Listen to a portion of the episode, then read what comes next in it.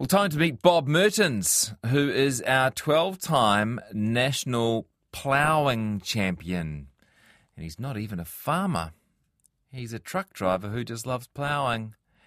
And he's been competing in the World Ploughing Championships, or rather the Ploughing World Championships, since 1990. Bob is back in the country after this year's World Championships in Latvia, where he managed a fourth place. And Bob joins me now. Hello. Yes, how are you today? Oh, really good. Congratulations. Fourth is fantastic. Is that your personal best? Uh, no, no, I have been second. I got second in nine, uh, 2017 in Kenya. So we're, we're, we're, keeping that. We're keeping the rest of the world honest. Man, good way to see the world, Bob. Yeah, it is. It's a great way, and it's great to meet a lot of uh, similar-minded people in a in a rural sport that I'm involved in. Yeah, same faces each year, is it? Uh, sometimes there's always a new one pops up, and then there's others that have got old and retired or had enough. But yeah, there's quite a lot of new face, same old faces, and it's great to catch up with old friends. Yeah, good stuff. Um, tell us how ploughing works as a competitive activity. Uh, well, it's uh, it's a uh, sport where you've got to be patient it obviously involves tractors and ploughs and a lot of travel. I do go all over the New Zealand um, following the competitions. Um, North Island next year to the national finals up there. There's a different place in New Zealand every year they have those. And then if you get good enough, you get to go to the world. And I've done that a few times now, and it's just uh, it's just a buzz to be uh, ploughing amongst good similar-minded rural type people that love ploughing as well as I do. Oh, that's lovely. But how does the actual competition work? How, how, how do you well, show off your stuff? It's it's pretty complicated. You'd have to look up the the uh, website. But basically, um, every competitor gets exactly the same size plot, which is 50 metres by 20 metres, which yeah. is near enough to half an acre. You get three hours to plough that.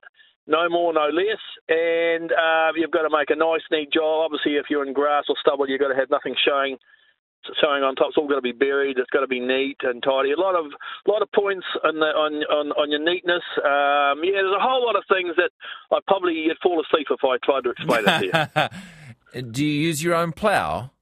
Oh yes, yes. I've learnt. Uh, I've learned my lesson about borrowing gear. So uh, uh, yeah, we actually ship our tractor and plough to the world contest because. Um, it's too it's it's just you're filling numbers up if you don't take your own gear. It's a bit like uh, people think I'm mad, but you don't see Olympic running runners using someone else's running shoes, and you don't see Formula One race car drivers driving someone else's car. No, I guess that adds to the expense though, shipping that around the world. Yeah, it does. Um, New Zealand works as a team. There's always two competitors from every country, so there's two of us. We've got a 40 foot container. We drive one in and back one in, and they just fit in neatly, tie them all down, nice. and ship them around. We've got support. We get support from locals, from our own national ploughing association, help financially support us. So it's not all bad. And when you get there and you've got your own gear, it's awesome. Just undo the container door and drive it out and go. Fantastic. And I see there are five different classes of competition conventional, vintage, contemporary, horse drawn, and reversible. Are you in the conventional section? No, I'm in the reversible, which is um, which is two ploughs, which you've got one on top of the other. One goes left, one goes right. It's a bit like a husband and wife team. They've sort of got to get on, and uh, it's yeah. There's a lot of uh, you can pull your hair out sometimes, but it's well worth it when you can make a nice, neat job at the end of it. Yeah. And what is the skill? Is it just the the driving uh, in a very straight line, or is there more to it than that? Oh, there's a lot more to it that. Straightness obviously is number one. You know, yeah. if a judge walks along and sees a nice straight furrow, then it's going to attract him.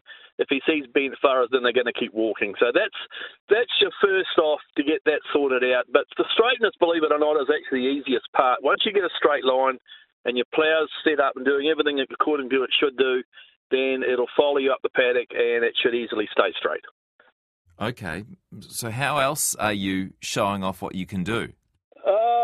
Obviously uh, you've got we, we all play with two furrows, so you've got two going one way and two going the other. Now you're not you should not see a pattern. You should only see one one one all the way across the field. So if you see a pattern of two two two, therefore your player's not set right. And the judges pick up on that. And then, of course, you've got all the grass that's got to be buried. Uh, you've got a line at each end of the field that you pull in and out of, and that's got to be neat and tidy. Your start's got to be nice, and your finish has got to be nice and neat and clean. So there's a lot involved in it, but uh, yeah, you're just getting the mode, and and uh, every point's a point. Is it well attended, the World Plough Championships? Um, this year it wasn't in Latvia because it's obviously, well, 30 odd years ago, it was part of Russia. So they weren't allowed to advertise as such. Normally there'd be big signs up on the sides of the road. There's going to be a world contest here in a few weeks, and there was none of that. That's something the first thing we picked up on.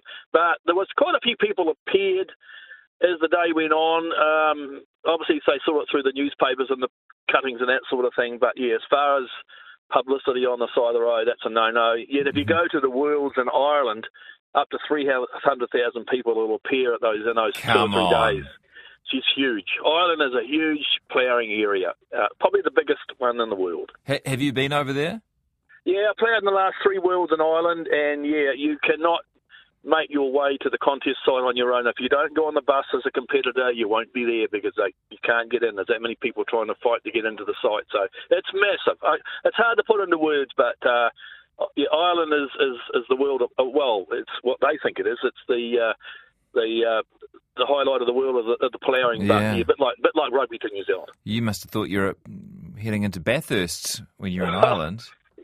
Yeah, it is, but um, yeah, it's uh, it's a great atmosphere. It's always nice soil. As a rule, uh, last year we went over there and it was a bit stony and up and downy, but uh, as long as it's the same for everybody, you don't mind. Yeah. People will be wondering, Bob, how is someone who's not actually a farmer so into ploughing? Oh, well, I was brought up on a farm, um, and then, of course, ploughing was part of the farming way back in the 70s and 80s. And yeah, I just went to a couple of contests and thinking to myself, I, I reckon I could do that. And um, and I just, yeah, I, I started when I was 12 and I just persevered and um, just got better and better and, and moved up as time went on. Do you break even or are you losing money on these trips? If you thought about money, you wouldn't do anything, would you? No, I suppose not.